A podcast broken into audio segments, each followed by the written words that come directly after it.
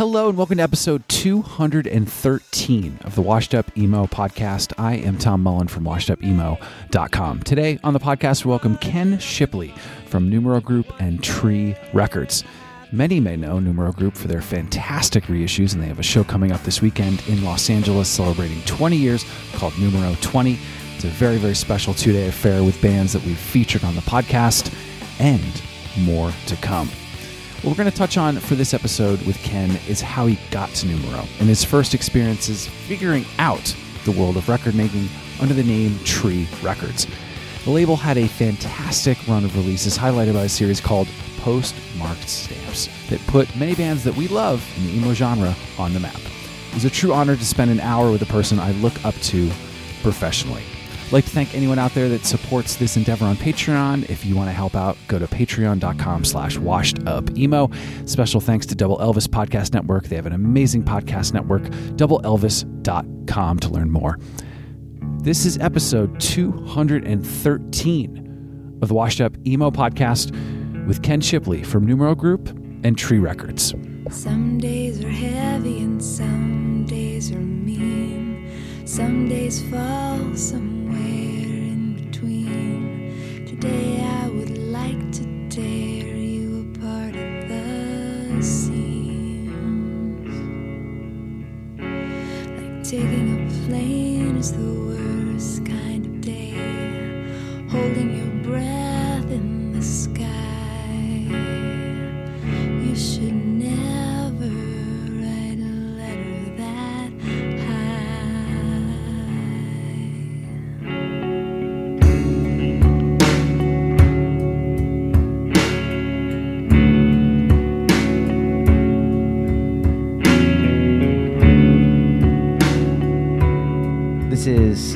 Shipley.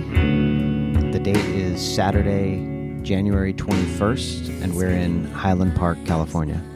I think what is great to start on this one is the label that maybe not a lot of people know about, but it's worth going through is Tree. Can you talk about starting the label? Um, or if you want to start another way, happy to. But this this will let's let's do Tree. So I was selling records uh, out of my locker in high school and at shows in Cupertino, California.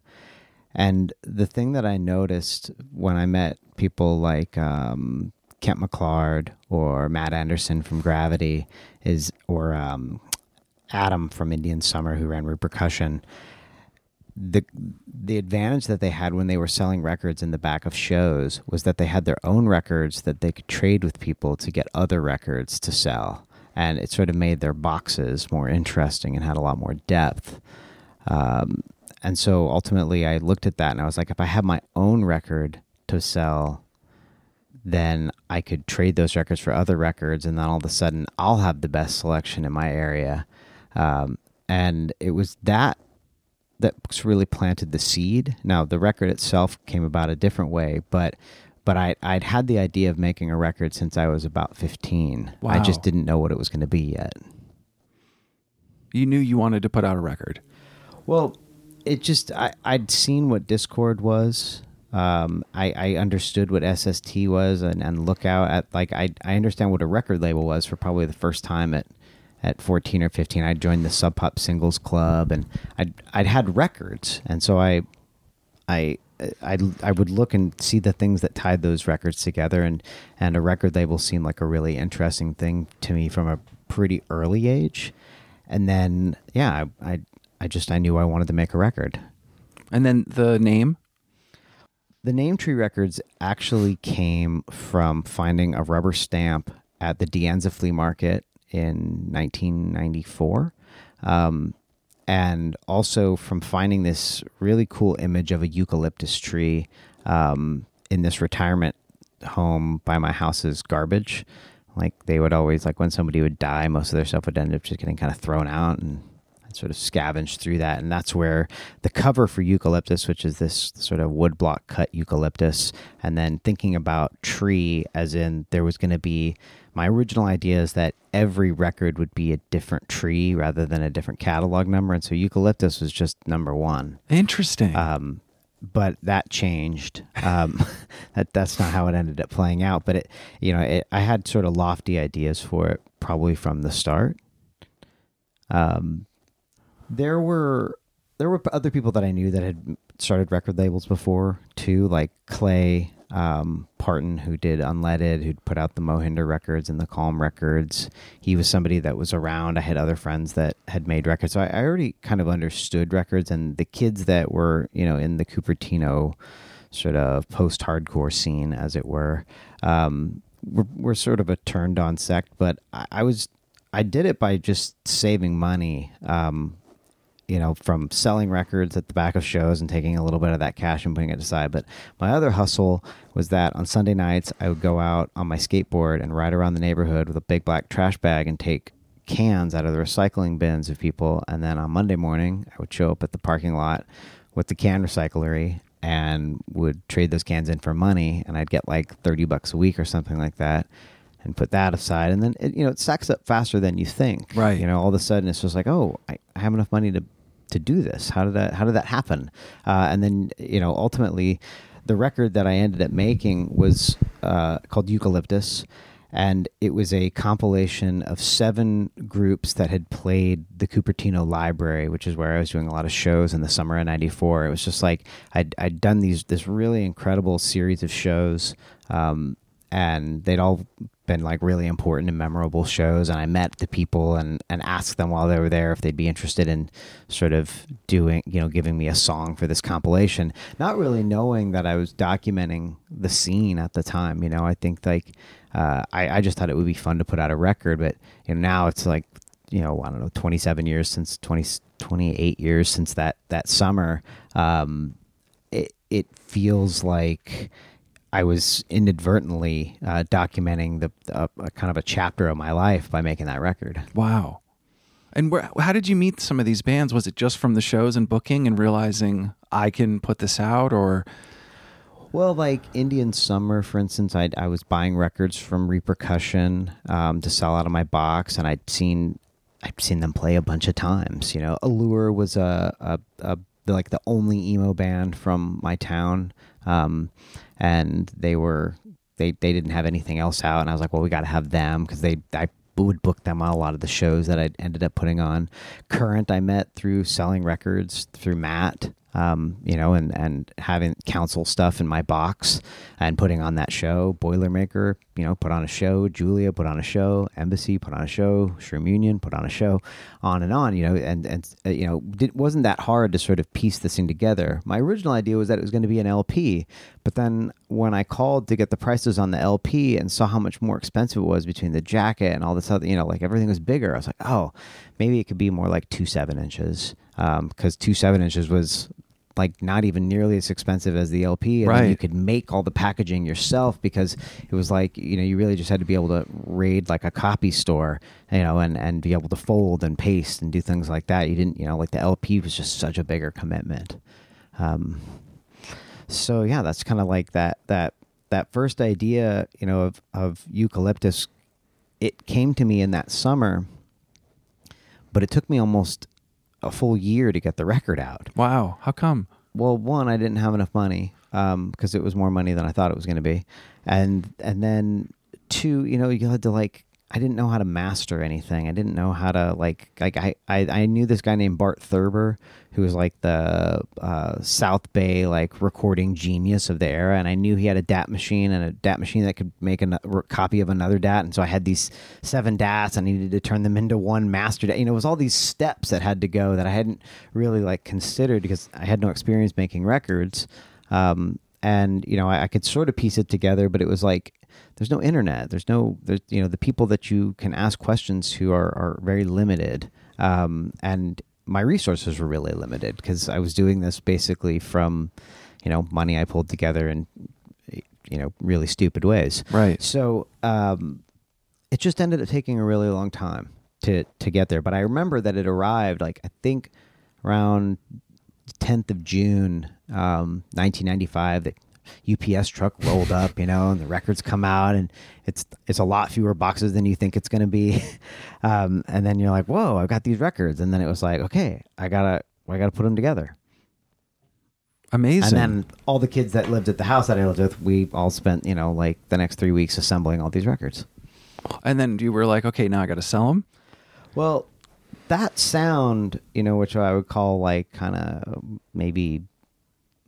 I don't. I it's probably technically first wave emo, but in my opinion, it's like second wave emo because I consider Revolution Summer to be first wave, and then everything ninety and after is sort of its own little thing. Um, but uh, that sound was very very popular if you were selling records to like ebullition at the time you know or you know like like there there were just there were little distros all around that sold these kind of records and i knew that between indian summer and current and shroom union that these were all really names that people in that world would have already heard Right. would have already understood um, and so it wasn't going to be a tough sell to sell a, a thousand records that wasn't that that wasn't going to be difficult at all and it it, it really wasn't Wow. um, you know that first thousand disappeared in I don't know two months, three months.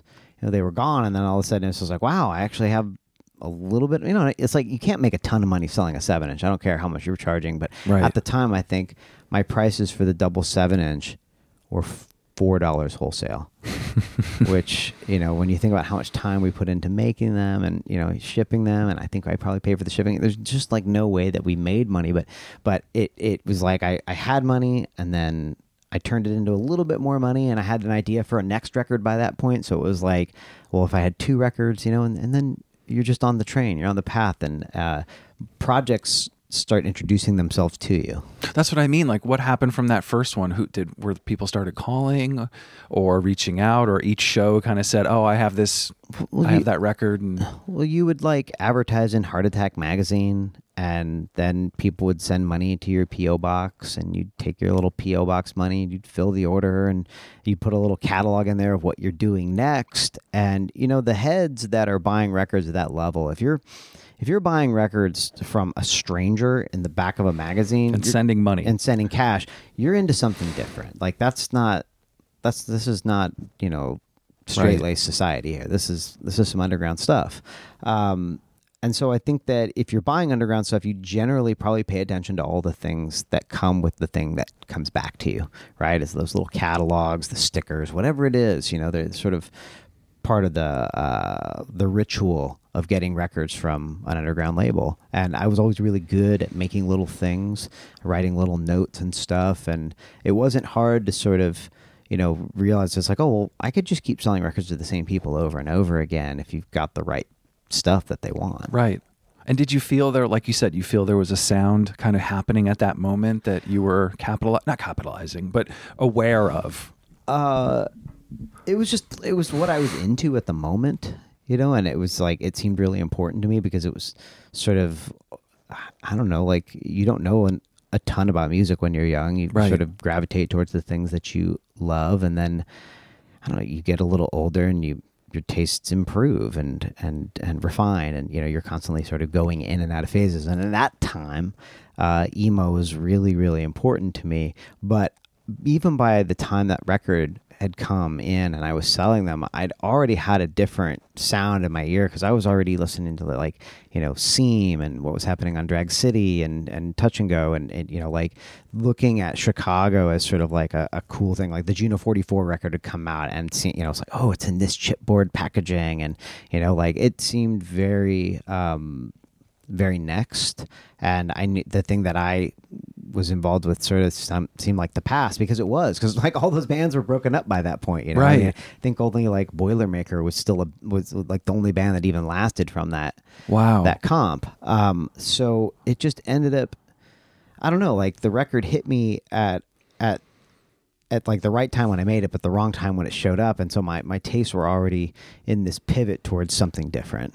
So can you do you remember those moments of I'm on to this next thing? Uh, I know this record's out, or um, I mean, your mind was probably racing, thinking how much more, you know, what how much can I put out, right? Yeah. So um, that summer, um, when I was buying, you know, like buying really cool records for the first time, I'd I'd met this person, uh, Dana Lamacchio, who uh, is the the sister of Tom Lamacchio from the Deadwood Divine um, and Plunger, and I. Th- we we had um, a correspondence together, and she was like, "You should come out to the East Coast." And so I told my mom, I was like, "I'm going to go out to the East Coast for the summer." Um, and look at colleges. Um, and in my back of my mind, it was still the idea that I would maybe go to college, even though I, I wasn't really going to college. I was like in community college, um, and and you know barely attending and Right. and and not being a great student, even in the tenants that I was part of. So um, she, I was like, oh, I'll go out to the East Coast and, and hang out with Dana and Tom. Uh, and then I met them and we just started going to shows. And, you know, like I met, we went to Ida like a couple of days after, um, eh, you know, I got there and I met Dan Littleton for the first time there. And they introduced me to just so much music. And uh, one of the shows that we, that, that we went to was like Ethel Meserve and Cerberus Shoal were playing, um, some you know like a basement or something like that in in Maryland, and uh, I remember seeing both those bands being like, "Wow, these bands are incredible." Ethel Meserve at that time was probably still a little more um, in the like Hoover mode of of Dischord, you know, that sort of um, early '90s Dischord sound they were really attached to, uh, and I thought that was at least a little hipper than the the emo thing. Not really realizing that those things weren't you know were just degrees at that point, right? Right. Like they they're not that far from each other, but they sounded a little cooler. And and the the Cerberus Shoal guys had made this LP, and that LP was like. I don't know. It was it was just a really really good record that you know at the time hearing it, and it was just like sort of uh, maybe the the East Coast version of Still Life or something like that. And hearing those two bands and knowing it's just like, oh, I have a record label. I could put out this record. Like, would you let me put out your next record? And um, and they said yes. Uh, simultaneously, Dana and I um, started running the label together um, from um, our my apartment in Baltimore, and um, she and we had this idea for a series of records called postmark stamps, and they were basically just about like you know record that you would send you know like letters and mixtapes and all the stuff that you would communicate with people in that old analog and organic way that people don't do anymore. But it was just a sort of a a, a tribute to our friendship and and brief uh, love affair. And um, you know we really wanted to make something that was like taking two bands that were maybe from different places and then sort of connecting them through this single which was really just art. You know she had a, a really incredible stamp collection that we sort of identified oh wouldn't it be cool? And then and then i went out and sourced a place that just sold single stamps. You know, they they you know like there was this place in Florida, and I got all the original Brooklyn Bridge stamps that we had for the Ida Ida and Deadwood Divine record, and you know all those things they happened that summer. Like the Ida Deadwood split came together that summer. Doing the Ethel Meserve single came together that summer. Doing the Cerberus Shoal album came together that summer. Even though they took a, a little bit longer to come out, but the ideas were already planted. You know, and so it's like I had a uh, just a bunch of like a, a you know a font of really interesting ideas at once, and then it was more like, well, how are we going to pay for this? Where was that? Where was that coming from? Do you have other jobs, or was it? I've never really had any other jobs. Um, I've basically been making records since I was 18.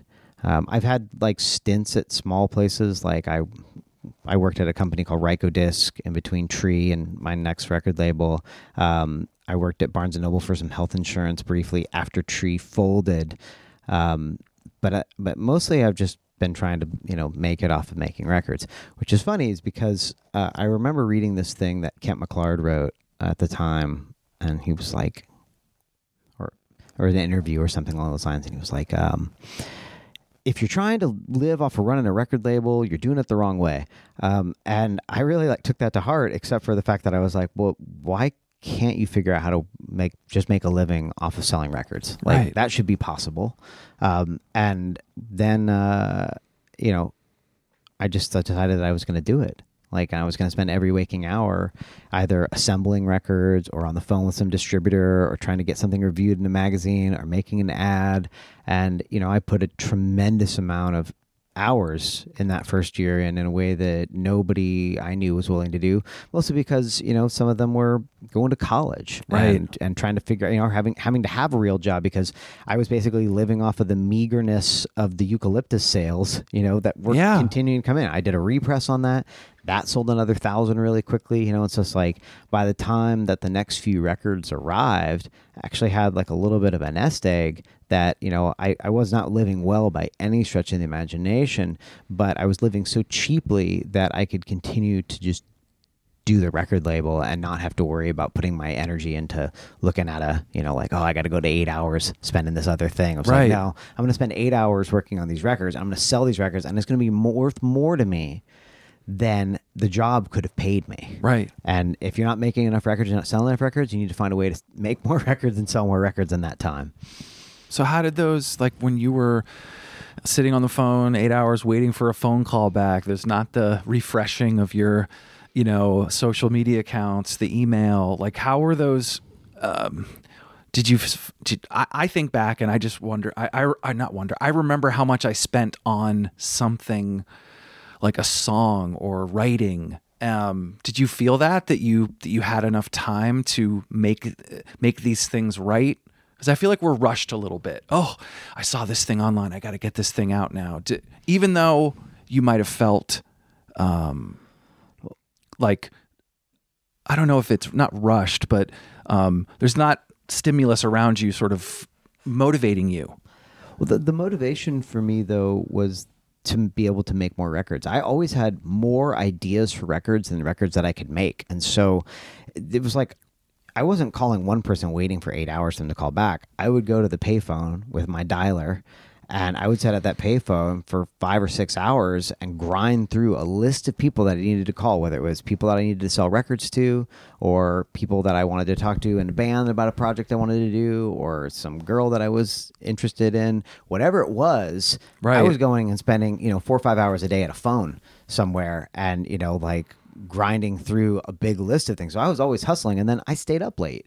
You know, like I, I my schedule for that time would be like go to bed at 5 a.m., wake up around noon, go to the record store, go to the mailbox, you know, make a bunch of phone calls and then come back, maybe you make some dinner and then you're grinding, you know, pushing records together and or there's a show that night yeah, exactly. You know, there was always something to kind of do, and you know, I would stay up super late and and just work and work and work, and um, you know, I just it, it's like that kind of dedication was what it sort of required at that time, uh, and I didn't have anything else going on, so what did I care? was and there wasn't a goal?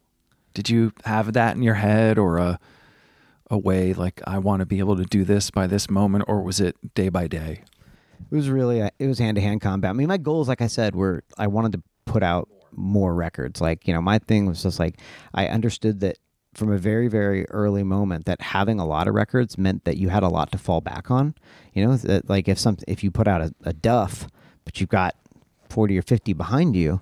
That duff doesn't mean that much, you know. Like it, nobody, you know, you just roll over that right when you only have 10 records and you put out something that's a miss well then it's a, you know it's a, it's a lot harder you know and so it's just like and let's say you have 10 great records out and then the next 10 you put out are all duds ugh you know like then then it's really tough and so to me it was really about just trying to get as many records as i could out as quickly as possible to maintain some kind of cash flow uh, for the catalog continuously so that i just wasn't ever going to have to be reliant on having a hit or anything along those lines yeah and there were no hits. You know, Right. like, like I, when I when I think back on Eucalyptus, you know, it, sold five six thousand copies. You know, uh, I, I had some a pinback CD that sold at five or six thousand copies. I had you know some uh, Julie Doiron records that sold a few thousand. You know, like these were not big selling records Right. by any stretch of the imagination, and uh, you know, it's a miracle that I was able to do it for as long as I did. wow what did you when when you what did you feel or see a band and wanted to work with them what what what were things that stuck out to you then Um, well, funny enough, I I've always been a little underwhelmed by live shows. Like I've always preferred the record to the live show. Um, but for me, what really does it with a band is seeing something with a lot of energy uh, that feels like it's transcending the record, and then you know that you've got something special in that band because they're going to do something that you can't hear on the record, and that's the reason why you got to go to the show.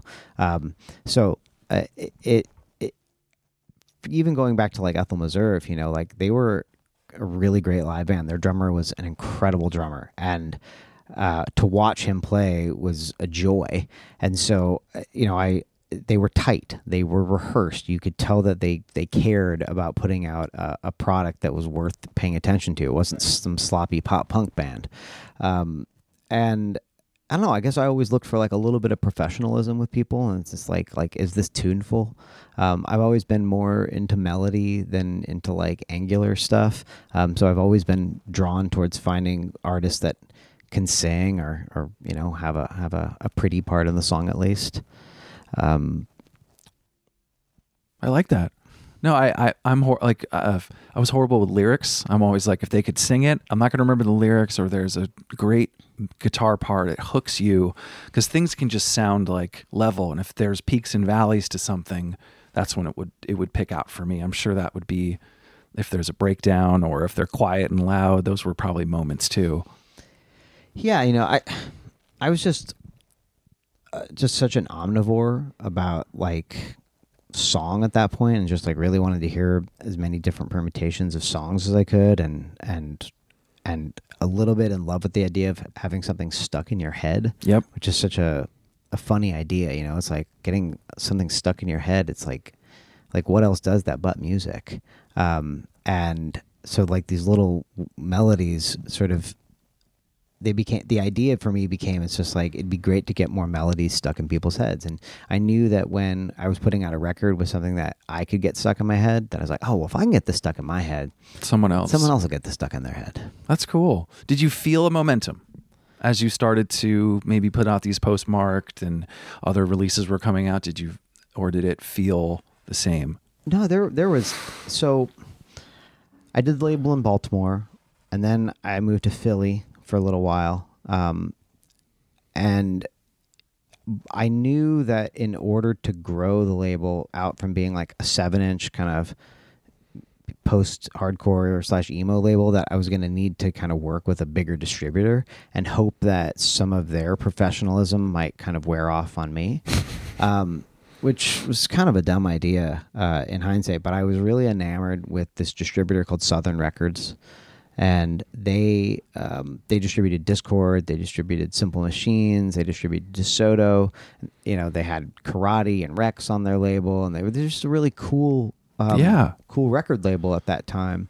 Um, and I sent them a package that was like, "Hey, I'm I'm looking for distribution. This is the, these are the things that I've done." And at that point, I think I'd put out like eight, maybe eight records or something, six, seven. I don't know, not many. Um, but they thought they were like, "Oh, this stuff is really cool," and they liked my energy. Um, and they agreed to distribute the Cerberus Shoal record, Wow. which was the first thing that we did together. And they sold, you know, like we sold a thousand CDs in I don't know four weeks or something like that, which was a lot at the time. It was like, wow, this is actually sold. Like, you know, we we made some money. Wow. Um, and I just got this idea in my head. I was like, well, Southern is there, and Thrill Jockey is there, and Touch and Goes over there, and Drag City's over there, and like Chicago was just the record label, indie record label capital of America in the late '90s, and I just knew that I wanted to be there, Wow. and that I could. uh, Like I was like, oh, this is how we're going to become the next great record labels. You got to go to town with other great record labels, which that's also not true. Um, but it just seemed right at the time, and so I, I decided I was going to move there, and I, I picked up and moved there on the idea that that was the momentum that I needed to kind of carry the label into the next version of itself. And what what was that? Was that um, more bands from that area? Well, no, I I was never uh, I was never really a geography person in terms of like I needed to document a local scene or anything like that. Like I said, I, I was mostly interested in putting out things that I liked and thought you know, was like, oh, if I have okay taste, then maybe some other people will think I have okay taste too, and they'll like this thing that I found. Um, but I started moving towards more things like you know, like Ida, for instance. You know that that's the the sort of late '90s singer songwriter sound that Elliott Smith and uh, you know Mary Lou Lord were doing. It was just like, oh, these people are getting signed to major labels. Um, are they writing classic songs? Maybe you know, is there is this a, a, a new generation kind of picking up the torch of the late '60s? It was it was hard to tell. Um, and I think as it's borne out, um, answer is no. but uh, I became really fascinated with the idea of uh, finding, you know, somebody that could be a Joni Mitchell, you know, and and like what would it take to to make a record that was like a true classic and and you know what does that look like and having no experience in either um, Wow. sales marketing or distribution eh, you know it's hilarious to think about that now because it, it was you know at the time here were your options you sent some copies out for review um, maybe you know you hired a publicist you sent some copies through aam to some college radio stations Sunday service. Sunday service, and um, you kind of crossed your fingers. You know, there wasn't much you could do. You, you know, like I remember once getting a, a, a review in Entertainment Weekly and being like, "That's huge," and then being like, "But, but is it?" You know, because it's like because the people still have to get the record. Where are people who are reading Entertainment Weekly buying records? Like Best Buy? Are we in Best Buy? No Sam Goody. so so it didn't it doesn't matter you know and it's it's um you know i think like my sights were just a lot higher than i think my abilities or even the music that i had. You know i wanted to do something that could potentially be a little bit i don't know mainstream's not the right word but just like could i have could i make something that my parents would listen to? You know like what what's it going to take to make something that's really listenable and Yeah. that is going to affect people? And um I would not say that like every A and R choice that I made was a great one, but I'm still really proud of like you know doing the Franklin records and Julie Doiron and Jen Wood and uh, the A set stuff. You know, like I I Pinback and the K records. These are all unique little things that I you know I got to bring into the world. They just didn't happen to sell very well. You know, like they'd come out and you'd sell a thousand CDs or fifteen hundred CDs. Maybe you get some reviews. Maybe the band goes on tour and then you're just kind of on to the next record, you know, because there's there's no there's there was no like way to really get this to anywhere. I mean, I was had a distributor in Southern Records, but that meant basically that they could sell some CDs to some indie stores and if somebody saw it at the moment and they heard about it, maybe they would buy it, but it was still able to come back in a return Right. and it just there was just no way to like find an audience at that time without having like a real breakthrough you know? Like it, it's just I, i'm amazed that i was able to do the things that I, I did because when i look back on it i realized just how minor and small these things were how how minor the audiences were. We're talking you know Thousands. thousands you know? And, and not 10000 like you know like if you could reach 4000 that seemed like a lot of people. Right. um, but you know, I, I just don't think that uh, I had the records that people wanted either, and I didn't have a way to get them to people. So it was a, you know, a, a number of sort of like uh, bad things coming together at once um, that ultimately forced the label out of business. so it lasted five years. It lasted five years. I mean, so the the end of it was kind of painful. Um, Southern had been my distributor, and we had a bit of a falling out. And they decided that they were going to hold all of our money um, for Holy like a shit. year and all of our records for a year.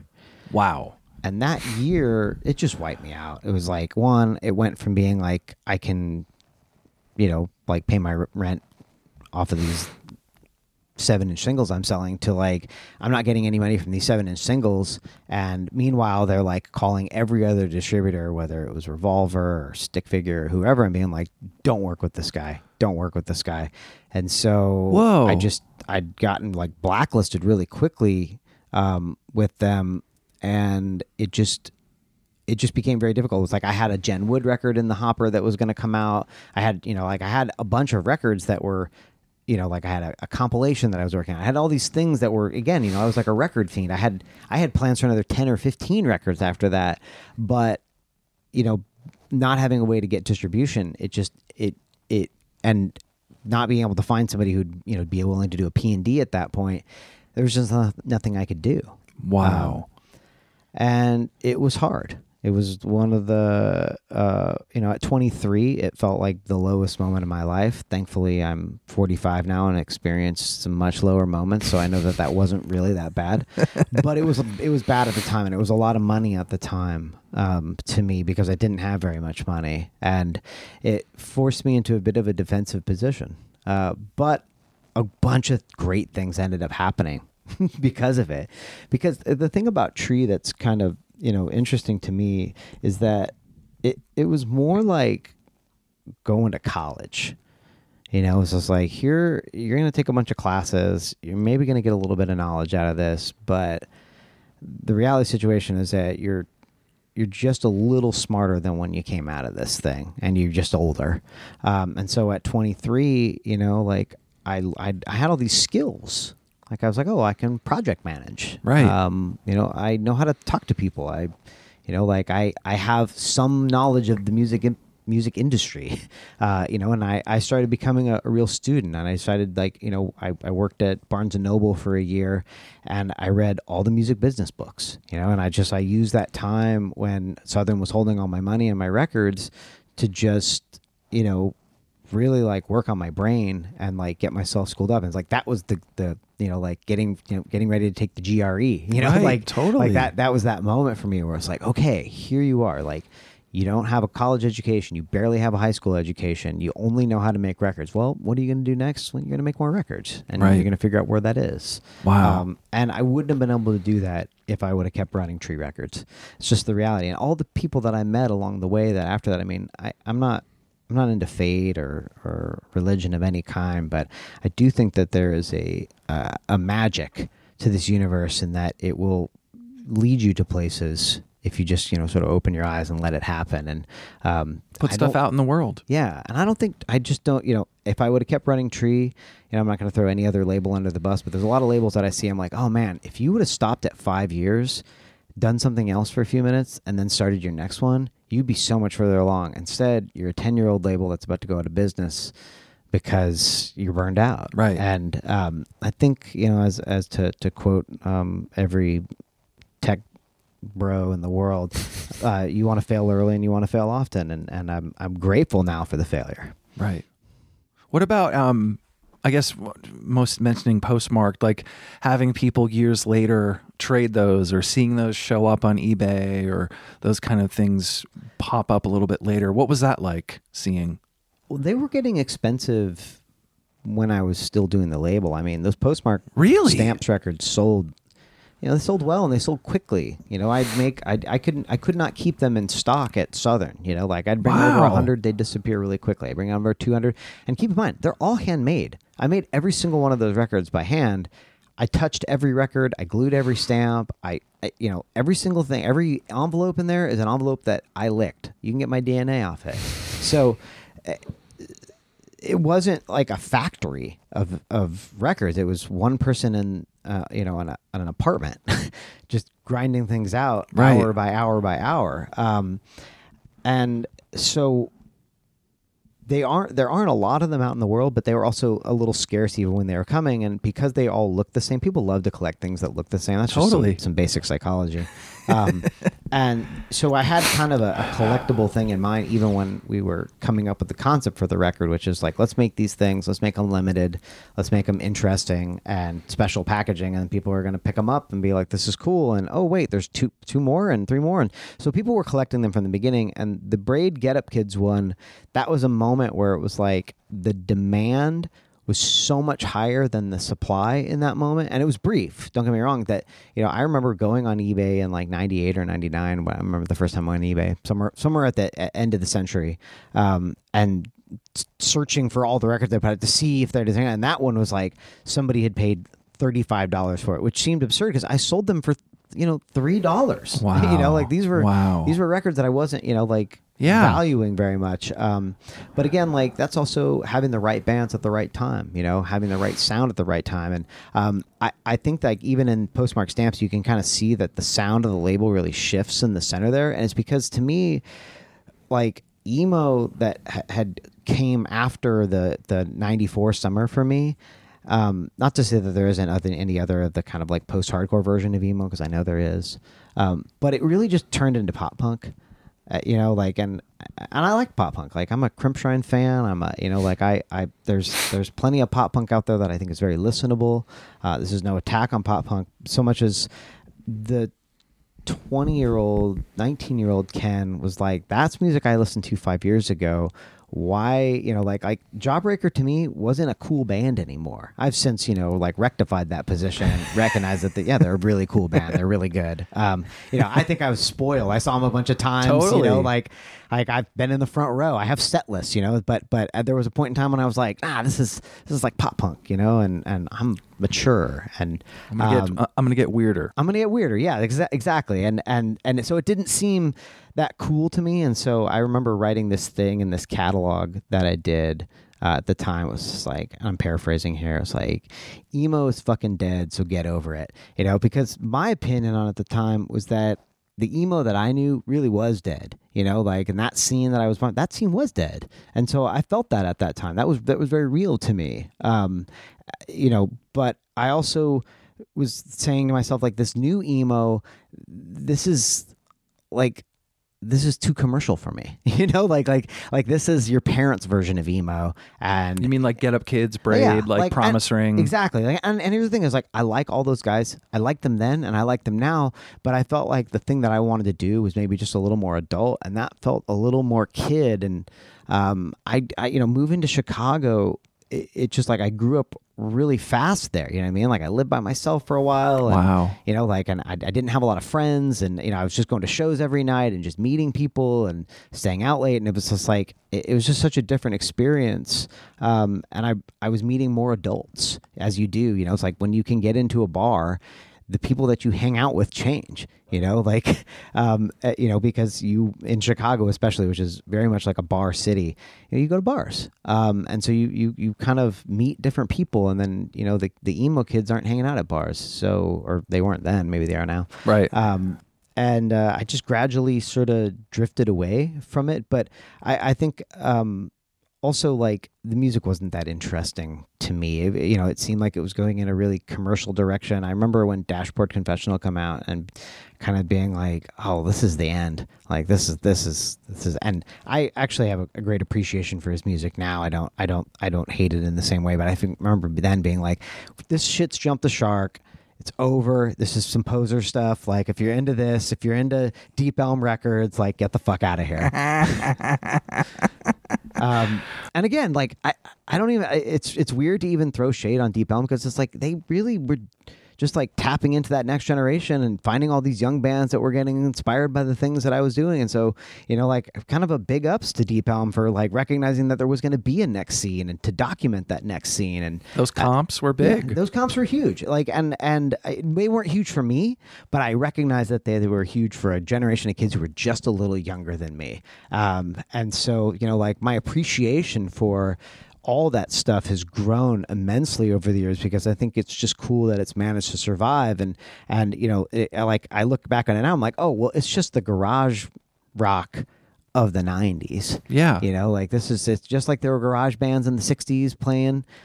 You know, the garage bands in the '90s playing. You know, and the, and the, the hardcore punk bands of the '80s became the emo bands of the '90s, and you know, the bedroom pop, dream pop thing of the of the of the OOs. It goes on and on and on. There's always going to be a little group of kids that are sort of discovering something old and weird and reinterpreting it in their own young and cool and interesting way.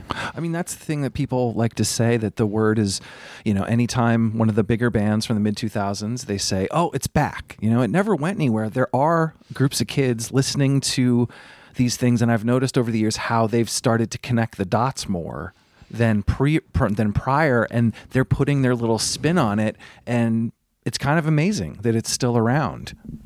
Yeah, I mean, I, I'm constantly looking at this stuff, you know, because I'm I'm my current job is to run another record label, and I'm always looking for like the next version of it, and and to me, it's it's so fascinating to be listening to modern music and still be hearing these things that I heard in you know like 1997 and so it's like when i listen to wednesday i'm like oh this is they're kind of just an emo band you know and uh, and there's nothing wrong with that. No, it is it is just cool that they're taking maybe they take a little bit from this one year or someone gave them a Moss Icon record or they gave them the karate and they make their own little thing and they can put the connections together or not. But to your point about these songs and these these bands being around and your job now, it is our job to make sure they're streaming, make sure that they're available. They're not just at that one store and there's one copy. And that's the beauty of it now. Yeah, I'm I'm really like fascinated by the power of uh, streaming music and and where all this is going, and that everything is up. Well, not everything, but many things are up, and like everybody are, you know, like people are getting wise. So It's like, oh, you got to have your stuff up if you if you want to be part of the conversation at all in any capacity you need to be able to be heard. And you know there's places like that um, sophie's floorboard site is really cool at, at documenting you know the the underground stuff. And like I, I I've definitely gone down some some rabbit holes there and I'm super appreciative of of the work they do. And I know that much of this is also on YouTube but to me like that's that's niche. And like it you know if this music is good it wants to find that bigger audience and that means you know being on a Spotify or an Apple Music and you know like having good cover art, making sure it sounds good and you know like if if you want people to listen to this music, you got to present it to them in the way that they're currently listening to music. And and to have it continue. It wasn't just it's oh, it's in stock at the store. It needs to be in stock at these places that are you know streaming and i think there was this moment i felt where people oh it's fine you know they, and then i think there was again another year where they're like oh crap we have to have it up. Where are the masters? Where are those? Like i feel like there was a they didn't care what it was and then the next year everyone cared where their stuff was. Yeah i mean i remember going through this with epitonic uh, around the turn of the century and doing this deal and i think i got like at the time which was a lot of money $15000 digital advance for a five year digital deal with them, and it was the it was you know like I could see that there was going to be this MP3 world, but I didn't value it that much. You know, I remember being like, "You need what? You need me to get these files to you? You want me to scan the? You know, like it it seems so yeah. foreign, and and it took me a long time to even get all the tree stuff up on Epitonic, even though we had an exclusive deal, which is hilarious to think about in 1999 or 2000 on digital because there was really not a lot of players in the space at the time. Real uh, player? Uh, uh, you could not listen to Tree on the Real Player, I don't think. Um, yeah, it's just it, it, was a it was just a really different time. Um, and now it's like you know I'm so thankful. Like I put all the Tree stuff up that that can be. Um, not everything like eucalyptus isn't up for streaming but to me like that record sort of belongs in the past and all those other records are you know like the, oh, the Indian summer stuff is up. The current stuff is up. It's like you know, Boilermakers up. All these songs they're up. You you can listen to them. And, yeah. And you can make your own eucalyptus. You know, and you can you can not only make the eucalyptus that I made, but you can add a thousand other songs underneath it and it can be your own eucalyptus and i think that that's really cool that's that's always what i was trying to do when i was a kid which is just to like turn people onto music you know when i, when I uh, coming back to my locker you know you could come to me with your maxell 90 and be like, make me a tape of all the coolest shit. And, you know, within a couple of days, I'd bring you back a tape that had its own unique cover art, its own unique track listing, and like, here's the here's my scene you know here's yeah. the stuff that i'm into. Um, and I, I think that you know what we're doing with playlisting at numero is, is the same thing. Here's the stuff that we're into. Check it out. Right. What has what you mentioned a little bit earlier about you know tree sort of being that college for numero. What other things have you picked up on as you've done numero for a longer time of little pieces of tree continuing to sort of pop up? Or was it just college for numero no i mean i it's so funny because you know i met my partners um, chris swanson ben swanson darius van arman i met them when they were running secretly canadian and that they um, they bought the Julie Doiron records from Tree when Tree went out of business. I sold those records to them, so I already had that relationship. And then when we were growing at Numero, and and I was seeing how big that secretly was growing, and you know between Jag having you know won a Grammy with Bon Iver and um, you know, like Dead Oceans started and they had this distribution company and it's just like, oh, well, they've got a little thing. And, and so I was able to use that connection of selling that record to them, wow, you know, 10 years earlier to be like, hey,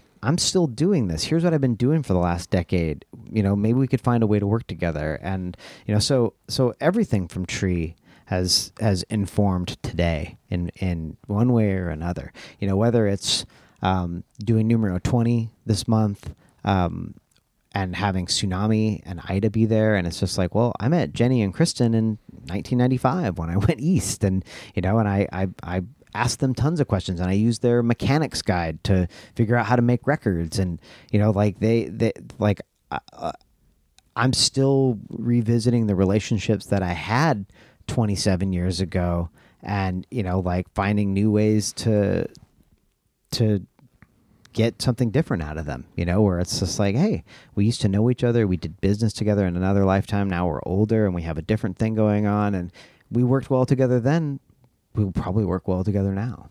It almost is like the numero 20. It should have a little like, you know, subheading under it, tree and like small letters, like, cause it is, those pieces are there.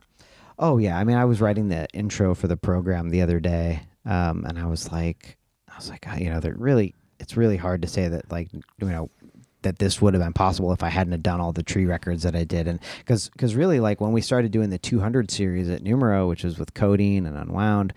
I was like, I was just going to the records that I liked listening to when I was a teenager, and she'd be like, "Oh, well, maybe we could just do these. I'm in my 30s now, Right. you know how do they sound as a as a 30 year old um you know or a 35 year old compared to when i was 15 and when i listened to them I'm like they still sound really good. Um and i'm really thankful that i got to have the experience of like having a life making records in that era too because i got every cool record you know like I, I i was listening to everything. I read every issue of Heartattack. I went to the record store every day you know like i i knew what records to buy. And and then even as i matured i was knowing what the right records to buy. And so like it, it really came in super handy at numero because it's like oh i've already lived this thing. Now i can just help all these folks who have the rights to their records and help them have a, a next you know a next life with them um, which they certainly were not guaranteed at that. You know, when I look at something like Duster, I'm like, they've got almost four million monthly listeners, and it's it's really cool to be able to be like, hey, this this is a thing that we all thought was dead, but it turns out it's not dead at all, and that uh, it was actually way ahead of its time, and its time's just arrived. That's rad. And then how does it feel coming up on these, doing this show? I know there's stress and there's a lot of work to be done, but um, it must feel, you know, to have not just a, a release, but to have friends and come together and play music. And what are just some thoughts have come as this date roars closer? Um, I'm.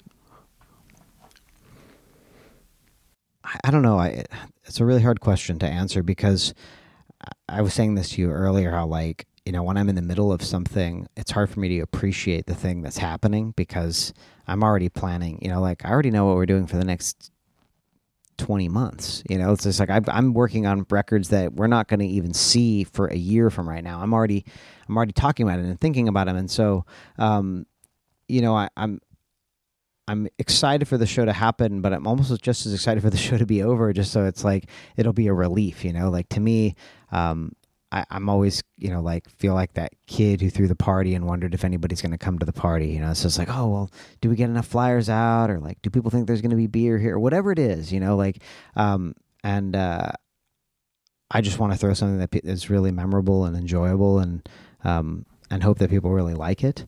And my feelings on it while it's happening are, are probably going to be mostly a, a trance and a daze like they are now. It's like sometimes you, you can't believe that you're in the middle of something because it, it's just wrapping itself around you.